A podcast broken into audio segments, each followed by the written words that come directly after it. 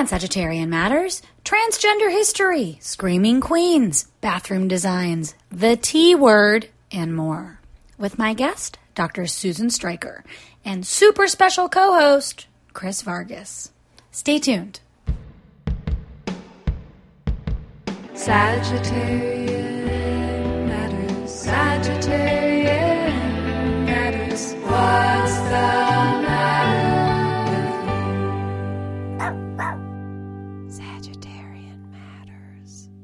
Today's episode of Sagittarian Matters is brought to you by Prunes Dipped in Tahini, Ponzini Linguini, and my new advice column, Queer Abby. You can read Queer Abby right now for free at intomore.com.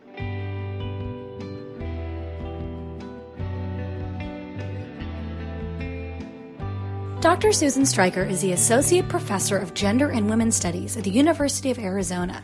She is a filmmaker behind the Emmy Award winning documentary film Screaming Queens.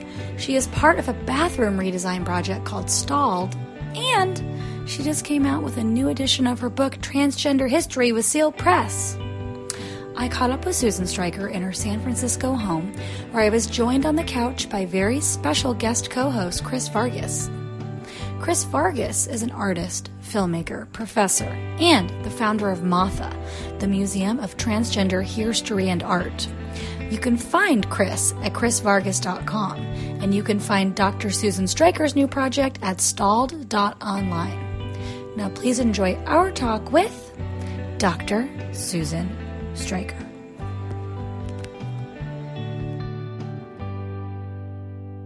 Welcome to Sagittarian Matters. Oh. What is your sign? Uh, I am a Cancer Oh. with um, uh, Aries rising and Moon in Taurus. Oh, Chris is a Capricorn. with a moon in Taurus as well, and Gemini rising. Uh, we're here on the occasion of two things. One is the revised edition of Transgender History came out last year In November. in November, and Stalled, Stalled. your new bathroom project. Uh, a bathroom co-project. Co-project. Yeah. So um, I'm the the trans person and theory head consulting on the project. It's uh, the architect on the project is this guy named Joel Sanders, and there's a legal um, activist theorist named uh, Terry Kogan who was involved, and a staff person named Seb Cho who's like done a lot of the help with the graphic design work. But yeah, it's a gender neutral public toilet project. We call it like a gender abolitionist public toilet. I, I saw, I went to the website and I saw the video and I looked through the whole thing and it looks so awesome. I think it is pretty awesome. Um, you know, kind of the idea that we're working on is sort of like how do you use um, design to actually promote social justice? You know, it's like like say and just so like on the bathroom debate, it's like everybody gets all bent out of shape. It's like, oh, should you know trans people who identify as X be in a bathroom that's designed for? It's Yeah. like, what if we just design bathrooms differently? Let's just do an end run around you know this whole stupid debate and make some you know mixed gender multi you know stall um, you know p- public toilet that you know is kind of intuitive to use and you know doesn't freak people out. They're like oh my god we're going into a unisex toilet. There's probably going to be unisex people in there. Um, you know so um, yeah i think it's been a really great project to work on you know like kind of like applied theory. Yeah, and bathrooms over time have had different waves of segregation and non segregation. Yeah, I mean, um, I think it's really interesting, speaking as a historian, uh, that uh, the first building in the United States that had indoor plumbing, I mean, the first public building that had indoor plumbing was a hotel in Boston built in the um, 1830s, 1840s. I'm a bad historian, can't remember the exact date. I'm Um, not going to call you on it. all right, that's right. Um, and um, it the toilets were not sex segregated. They segregated the ladies and gentlemen's parlors and dining rooms and all that, but the toilets not so much. You know, which for me just you know shows how you know, socially constructed. The whole idea of a natural and necessary sex gender binary is in public space. The other thing, you know, I kind of like to point out is that um, during the bad old days of segregation, you know, not that we still don't have problems with racism in this country, but in the days of legal racial segregation, you would see toilets that would say men, women, and colored, right? And so it's like white people get to have gender distinctions, but colored people, you know, so called, it's like, nah, not so much. And so, like, for me, like, this whole debate about, um, you know, who gets what access to which sex segregated toilet is kind of inscribed within this like unacknowledged notion of like white supremacy and white centrism. White people get to make gender differences. Other people, mm, not quite as, not quite as important. So, same-sex public toilets are the norm for people of color in this country from the 19th century to the you know 1960s. That leads to something we were talking about that I heard you say on a different podcast, Yes. and I'm not sure how to phrase it. Can you can you phrase it? We we both I listened to it this morning, then we both listened to it together. You were talking about the tipping point and how gender as the fulcrum of the tipping, so forward and backward, and also um, so this essentialist essentialized bias or bias uh, binary between like men and women and how that is a construction as is race um, or racial racial categories or how those have shifted over time. So what was our question about it? I feel like You were talking about like transness in relation to constructs around white supremacy. Do you know what it about? sounds like something I'd say. right? it was real smart It, was, it sounded it sounded wonderful. Oh, that totally sounds like something I would say. I think we're not not doing a good job of like summarizing and forming it into the form of a question. Do you remember which podcast It was on Tristan Taormino's podcast. I remember doing that. Do I Okay. remember what I said? Well, no, we're getting there. We're getting. We're kind of we're, it in. we're reverse engineering it. Giving me a little more to work on. Um, I think I mean it was something like we can denaturalize these like essential essentialized categories or this idea of these categories is fixed. Well, I think that we can. You know, it's like I think that we, um, you know, I think we we have really um, poor, impoverished ways of thinking about what our bodies mean. You know, like you know, bodies are different from one another. You know, it's like people have different genitals, people have different abilities, people have different skin tones and hair types. It's like there's there's no problem with like noting that there is difference and that difference has some kind of consequence.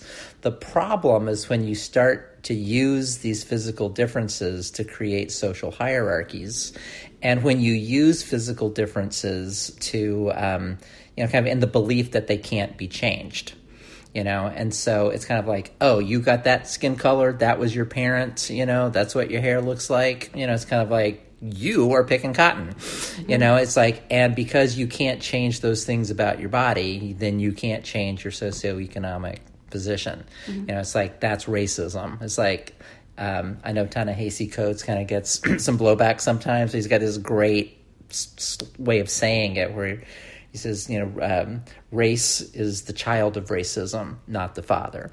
You know, just like there's like the desire to rank bodies and to put some people over other people, and the tactic of like fixing on parts of bodies or bodily characteristics to create that social hierarchy and the belief that it holds someone permanently in a subordinated position. That's racism. Race is the tactic that racism uses that desire for power over. And you know like that system can change you know?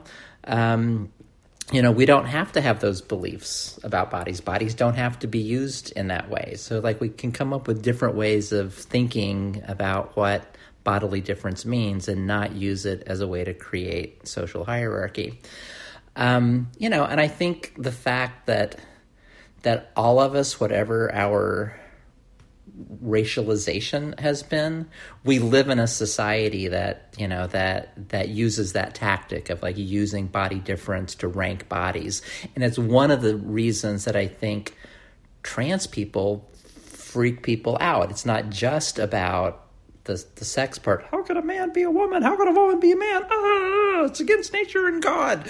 Um, it's like it's also against the system that we use that says if your body is like this, you're fixed into this place, right? And so the idea that someone can change sex and that bodies are not sort of stable anchors for like your how you get positioned in society that's actually a threat to the racial system. You know, it's just like it's a threat to the belief that our bodies, you know, anchor us in place in a in a hierarchy. So, you know, it's um, you know, I, I think there's actually a really deep political conversation that needs to happen that, you know, I don't hear happening happening as much as I would like about like how is it that like transness and like the ability to like to to to kind of make your body move you to a different social place? How is that in tension and in dialogue with the system that says if your body is like that then you are fixed in place? So like that that like rather than seeing racialization and transness as like opposites it's like how do we see them as like you know d- different different ways of being embedded in the same system and like thinking about different kinds of politics, different kinds of strategies about how we can all, from our various positions of whiteness and color and transness and cisness, work towards um, a kind of abolitionist vision. Yeah. Yeah. That's exactly what you were saying. All right. I- We I did got it. We Yay. did it. We I got did. it. I think you said it even better for this podcast than you did for the last one. I- I'm not to I'm brag, not not to brag. I've been, I've been practicing. Okay, you know, it's like because it's. I mean, these are ideas that I, you know, I kind of kind of dwell on. You know, like part of it for me is about, you know, how is it that I, as a a white person who's had opportunity to get a good education, you know, even if I had to like, you know, struggle in terms of like class or, you know, whatever, it's like I wasn't raised to be a university professor. That's not where I came from.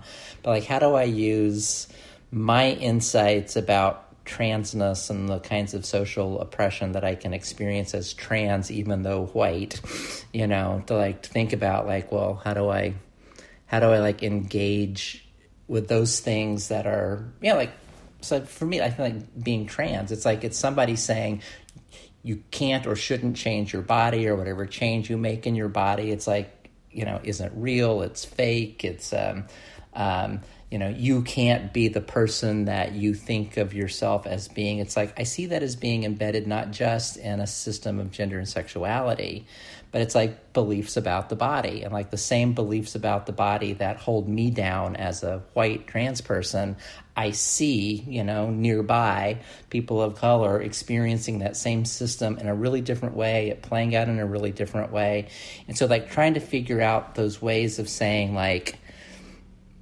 my struggle and your struggle are not exactly the same, but we're fighting the same enemy. Like how do you how do you like find ways of like being with, being alongside, um, you know, being you know shoulder to shoulder with somebody, uh, you know, in a in a struggle, uh, without thinking that like you know your struggle necessarily gives you insight into theirs, you know. Uh, or that it's exactly the same, you know. It's kind of like, oh, like I totally understand, you know, racial segregation because I've been like discriminated against because I'm trans. Eh, you know, it's like I've experienced discrimination because of the way our society ranks and organizes bodies, but I have not been racially oppressed, mm-hmm. you know. And, you know, if I'm committed to like a kind of liberationist politics about transness and I want to like engage the things that hold me down and hold down people like me, I feel like I'm attacking the same system that, you know, like leads to racism and white supremacy. And so it's just like I feel like I need to be I need to be with those struggles, not that those are necessarily my struggles. Yeah. Makes sense? Totally makes sense. If you have an advice question for Sagittarian Matters, call or text our advice hotline 971 361 9998. Leave a message. We might answer your question on the air, and we promise not to answer the phone. That is a Sagittarian promise that you can take all the way to the bank. So you've been around for a little while. I, I, I, I, would say I'm a granny tranny, but I'm not supposed to say tranny in public anymore.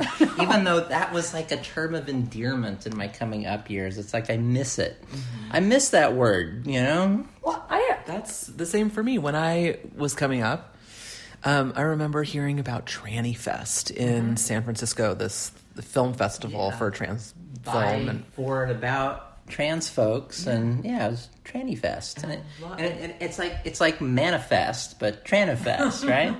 I'm always I wake up every morning tranifesting Tranifesting, yeah, good good thoughts and feelings. But yeah, I came up with the sa- and I and I aspired to make films and show work because of this platform, and it was Mm-hmm. Yeah, it- or it's the, sad. um, the It's not- first, I interrupted you, and I'm really sorry. You weren't through with your thought, and I just stepped right on that line.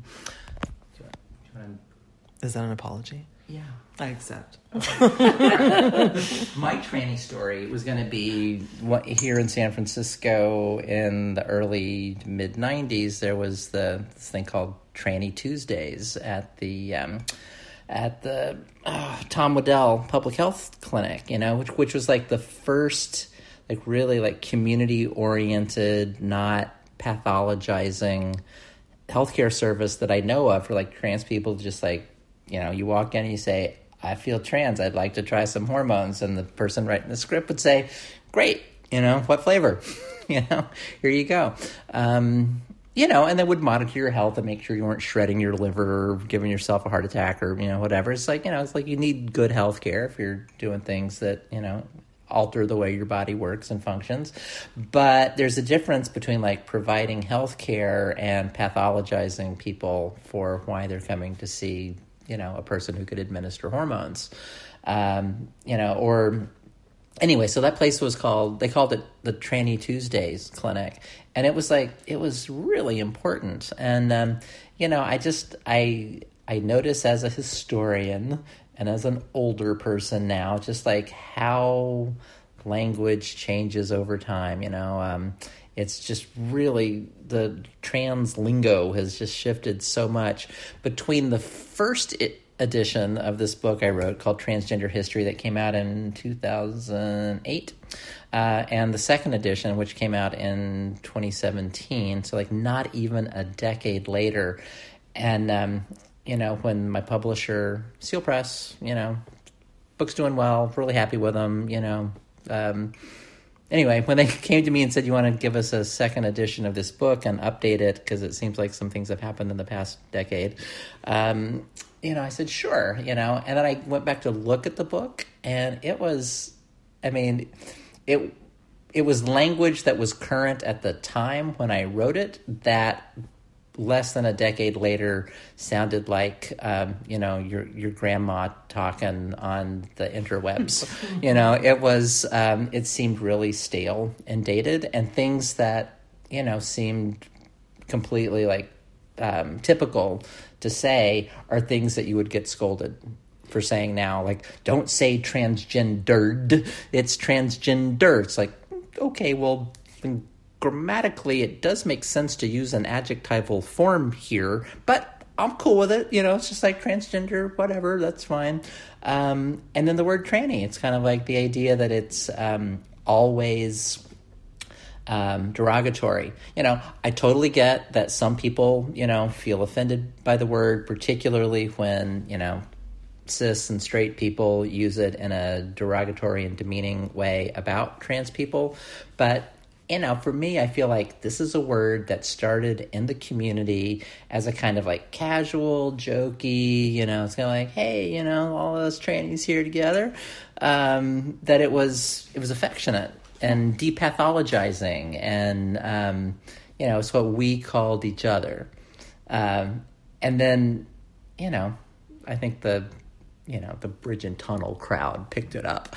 And uh, you know they people who were like trying to like cop a cool queer feel you know like they started using the word in a way that um, you know was not respectful. Um, and uh, i think an upcoming generation of trans folks it's like here the like they're more exposed to the mainstream abuse of the term than they are familiar with a community based you know you know affectionate use of the term. So, anyways, like I I do regret that that word is not as available right now as it once was. But you know, I kind of stopped using it in public speech just because you know it's like why you know why needlessly offend someone. Should we bleep it out of the whole podcast? People be like, "What word are they using? What word are they talking about?" No, I think we should use it. You know, I think it should be in the podcast. I wonder, you know, talking about words that people used to be able to use and can't now, and stuff like, how do you reconcile an imperfect past when we interact with young people? So say that I like I meet a young person, I'm like, oh, we're kind of on the same side, and then and then they're like, oh my god, you know, like that movie you like is not it's not appropriate for now. And then I feel like they're, you know, the or like call out culture or young people that are kind of triggered by a lot of things that I see as being imperfect, but being valuable historical objects or just pieces of culture from a different time. You know, I th- I find that really hard, and it's one of the things that actually makes me wonder. It's like, oh, maybe I'm getting too old to teach college, you know, um, because I think it is really important that young people have people in the classroom that they can relate to and like help them like come to the next step, whatever their next step is. And you know, my frame of reference is you know somewhat, you know, not as current. I mean, I try to stay current. I try to, you know, I try to, you know, keep up with what's happening now. But you know, I just um, sometimes don't get, you know, why people are so triggered by some things. You know, I, I actually, um, I've sort of only been fired by one grad student, you know, where like they came in just outraged about something. And, um, you know, it was about language, about like something that I had, because I'm a kind of a flip, you know, sarcastic person. And, you know, I said something thinking like, you know, we're just talking trash, you know, sort of between each other. And they got sort of very offended and I said, I said, girl, if I was as thin skinned as you when I was your age, I would have bled out in 15 minutes. You know, it's just like, it's like, it was, you know, there are a lot of sharp edges in the world and you gotta, you know, suck it up. And, you know, boom, you know, she was not my student anymore. You know, and, you know, I, you know, it was, I will say it was kind of a wake up call in some ways to me um, you know, it made me pay a lot closer attention to um, where, you know, you, you said it's kind of sarcastically like kids today. You know, Yeah. like it's like I think people who have grown up in online culture um, and like there's certain styles of you know interacting there that either like don't translate well into the real world or like there's you know different little you know media bubbles that you know people are in where it's like you're not necessarily encountering you know people who share radically different you know opinions you know than you you know everything feels so like segmented and you know everybody's in a little echo chamber and um you know it's like i think oh you know like it's like people under the age of 30 you know i would say it's like have grown up in this environment where their sense of subjectivity and self and sociality and communication it's just like it's in a different it's a different culture than the one that I was socialized into. And so, you know, I want to be respectful of all of that. You know, it's kind of like, all right, you know, these are like fully adult young people who like have their take on the world and they're smart and like they understand something about the world that they've grown up in that maybe like I haven't noticed and you know I should pay at- attention and learn from them and you know just listen and um, you know and there will be times where I'm going like I just don't get what the problem is here. You know it's just like you know the the um, um, you know and it's it is dicey you know like I um, you know like what what's the like i have like absolutely no problem with like anti-fascist people shutting down nazis you know no problem you know zero problem.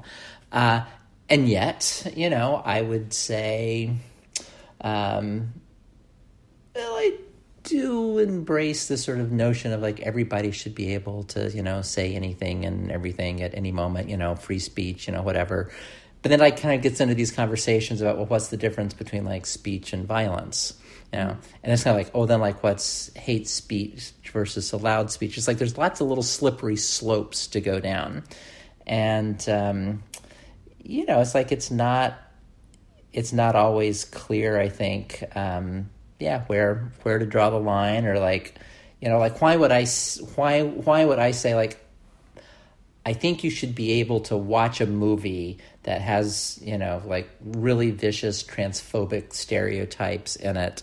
Um, and, you know, n- because you're going to learn something from watching that, uh, and not have somebody say, like, you know, you're perpetuating violence against trans people by exposing us to this. It's like, I should not be forced to watch it.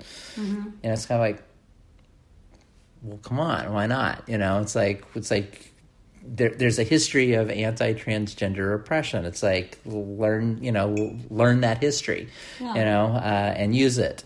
Um, and then on the other hand, we're like, well, you know, like why, why should you know, people be like, isn't like part of historical change, the idea of saying like we don't have to put up with that shit anymore. But You know, Yeah. so I mean, it's like I'm just saying it's a it's a complicated conversation Yeah. to have. You know, my my um, my gut level is like I don't want to talk about trigger warnings. You know, I don't want to like talk about safe space. It's like the world is not safe. Things trigger you when you are out there. It's like learn how to like you know deal with that. Um, you know, and on the other hand, it's like you know I don't like that sort of attitude of saying like it's like toughen up. You know, Yeah. the world's a hard place. You know. yeah, Um, it's yeah, we should be working towards a better world where you don't have to encounter things that are like violent or demeaning or you know prejudicial towards you. And on the other hand, because that is in the world, it's like I feel like we need to learn how to counter it. yeah. Yeah. I was thinking about somebody I know was teaching a class and a student like refused to read Stone Butch Blues because of the homophobia and the violence in it. And I was like, oh my, they're losing such a great opportunity when they're refusing to read that book. That's part of the curriculum. You know, and I th- th- this is just me thinking out out loud. It's like um you know, without like a well formed opinion. Um, but Half the podcast. Is half the podcast. right? um, ah, where was I going to go with that? Um, I had a thought in there. What was it? Um, well, that so much of like queer and trans culture, uh, it, it it forms in opposition to oppression. You know, and like for me, like a lot of. Um, you know, a lot of queer humor and style and whatever. It's like there's like kind of an edge to it, you know. It's like it's a way of like talking back, you know. It's a way of flipping things. It's like it's very much in relationship to social oppression and ignorance and stigma, you know. Just like to me like that is what a queer aesthetic and sensibility is. And the idea then of, you know, saying like, oh, well, what would trans be without oppression? You know, it's kind of like, you know, it's like, I don't know. It's like, you know, it's like, I don't know, you know? Um, and so this, this sense for, I think people who have like come of age in the Obama years, who, and, and particularly like those whose formative years, you know, for their political sensibilities were Obama's second term, when like so much was happening that was positive in terms of, um, you know, certain kinds of quote unquote advances for trans human rights and civil rights, very unevenly distributed, you know, progress, you know, like it wasn't, um, it wasn't good for everybody, but it's like things seem to be like tending in the right direction. And if you, you know, kind of came of age in those years, the sense that, you know, you're just supposed to be like welcomed and that you're, you know, it's cool who you are and, you know, welcome to the table of social inclusion, young trans people. Um, and then we get, you know, kicked in the head with the Trump election in 2016. It's like, I think a lot of people are just, you know, like they like don't don't know how to engage with that you know Yeah. it's like i mean there's a lot of legitimate reasons for freaking out right now i mean Yeah. it's just like "Ah, ah, ah, danger you know we are in the shit right Yeah. now and yet for me like i feel like I have this historical legacy to draw on. You know, like I remember when I was coming up, it's like trans people are psychiatrized, pathologized, criminalized. There's like no positive, you know, media representation. You know, you get fired, you lose your kids, you lose your house, you don't get a job. You know, it's kind of like that is the world that I came out into as a trans person. Um, and, you know, I feel like, okay, we're not back there yet. It's like we might be heading in that direction, but it's just like what's changed is that there's not a public affirmation of trans identity right now. Um, you know, and and I feel like okay, well, like I know how to like live my life without you know getting positive reinforcement. You know, and that history of oppression is something that you know like teaches you how to survive.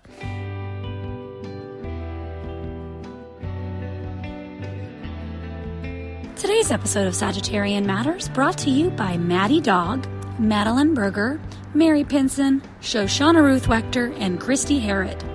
If you would like to support Sagittarian Matters, including producer Chris Sutton, please send $5, $10, $5 million, that is your business, via PayPal to hornetleg at gmail.com.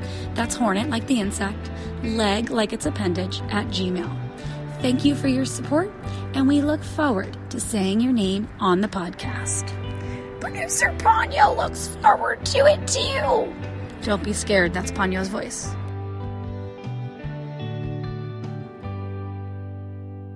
Chris, what have we not talked about? We haven't talked about um, Screaming Queens. I loved that film. Me The film that you did with Victor you. Silverman. Victor Silverman, Um, buddy from grad school. And you spent some years at the GLBT Historical Society as the. ED, right? And you and I have sat in rooms together before. Mm-hmm. And what was always so impressive to me is your like fount of knowledge of history in general, but trans history specifically. So, Screaming Queens was such like a a wonderful thing to pull out and out into the open. What stories or what like piece of history that you know um, you or, and you think deserve equal attention? So many. Um, and for those in our listening audience who don't know the film Screaming Queens, uh, it is about the 1966 riot in San Francisco at Compton's Cafeteria at the corner of Turk and Taylor Streets, which happened three years before Stonewall. You know, so it was, um, you know, an early instance of militant resistance, primarily to you know to police harassment. You know that trans people would get busted just for you know walking while trans, and the Compton's cafeteria was um, you know a cheap place that was open twenty four hours a day where you could you know get food and show off your latest outfit and you know sober up after a night in the bars you know by eating you know cheap beans and eggs and toast and you know stuff like that um, and when the police came in to raid the cafeteria one night, it's like, you know, trans women and street queens and gay hustlers, they resisted. And, um, you know, I just thought, you know, right on, you know, it's like I wanted to tell this story. Um, I mean, when I found that story, I wanted to tell it um, you know, not in an academic article or a book, but I wanted to make a film about it because I kind of wanted to put word on the street. You know, like I wanted to, um, I wanted the Compton's cafeteria riot to become something that kind of gets woven into people's cultural and historical memory. You know, just like you know, none of us were at Stonewall, but we know what Stonewall was. You know, it's like none of us were, you know, at the Battle of Lexington and Concord, but you know, we learned about it in our history books, and um, so I wanted Compton's to become that. You know, I thought, yeah, this is a cool story. I want to like, you know, I want to remember it for you wholesale. You know, as Philip K. Dick said in one of his stories. Um, so, um, so yeah, that was a great story to find. You know, the I um, I had done my PhD in history at UC Berkeley. I came out as trans as I'm finishing that dissertation. So like there was like no way in hell I was going to get a job as a out, you know, trans lesbian history professor in 1992 that just was not going to happen. So I thought, well, you know, like, what do I know how to do? You know, it's like, I don't want to be a historian. Uh, what am I? Like, trans is what the world lets me be. So, like, why don't I just, like, go do trans history and I, just, you know, figure out how I'm going to make a living and keep a roof over my head and eat and, you know, so I just showed up at the, what was then called the Gay and Lesbian Historical Society and said, all right, I'm here to volunteer and I'm here to learn, you know, what I can about San Francisco's trans history. And I just plowed into the archives. You know, it's like I, um, you know, I was very involved with the organization for about 12 years. Um, so it started out as a volunteer. I actually learned how to, you know, process archival collections. I went on and got a certificate in, you know, archival science. Um, I you know, did a lot of volunteer work there. I uh, was on the board of directors eventually, and in 1999, I became the first paid executive director of the organization. Um, and I did that for almost five years, um, like two months, one month shy of five years. So, anyway, it's like I kind of made a career for myself as a historian outside the academy. But what that all that work let me do was just like I I mean I, I feel like the archive was like my my toy box, you know, is my treasure chest. It's just like I got to go to work every day and a lot of it was you know, you have to write grants and you got to talk to people and you have to manage staff and you have to schmooze politicians and rich people and you know blah blah, blah to get money and you know it's like it's the non it's the nonprofit world. So there was a lot of that, but there was also a lot of opportunity to just you know read a lot of really cool historical materials. I mean, like, you know, the newspapers and journals and magazines that the queer community of San Francisco had put out over decades, and people's personal papers and letters and, you know, ephemera, club flyers, you know, business cards. Just kind of like, I really just got to immerse myself into the historical record. Um, and digging through the archives, I came across this story. You know, like this this thing. It was actually written in 1972. Uh, in the turned out in the the program of the first gay pride parade in San Francisco, where in this program it says, you know, we're here to celebrate Stonewall this weekend, but don't forget, you know, gay pride started in San Francisco in 1966 when these like queens fought back at the Compton's cafeteria at the corner of Turk and Taylor. And I was going? You know, it's like I've never heard of this, and you know, like what is it? Is it like some like East Coast West Coast thing? Is it um, an exaggeration of something? Like what is up? With, like how could it happen and nobody remembers it? So I just started digging around, kind of in my spare time, and you know, finding some little scrap of information here or there, and you know, over time, you know, by around, I think I came across that first reference in about 1994, 95. And over the course of about five or six years, it was like, you know, I feel like I put the story together. It's like, damn, sort of, it happens, and we found somebody was there, and we, you know, we, you know, so let's make a movie about it. Uh, so that was a really cool, you know, really cool uh, project to have worked on. It's like it's one of the things I feel proudest of in my my working life because I do feel like it became a story that um, people are beginning to know, you know, mm-hmm. um, and it did enter into historical memory, uh, and it is sort of inspiring, you know. It's like it's like yeah, you can resist, you know, and change happens, and that's good. Hello, listeners. Dr. Stryker did have more to say about a lesser known figure in trans history, that being philanthropist and leopard owner Reed Erickson. But talking about him was a giant can of worms unto itself, and so we will have to unpack the mysterious life of Reed Erickson in a future episode. Thank you for listening, and in the meantime, look him up.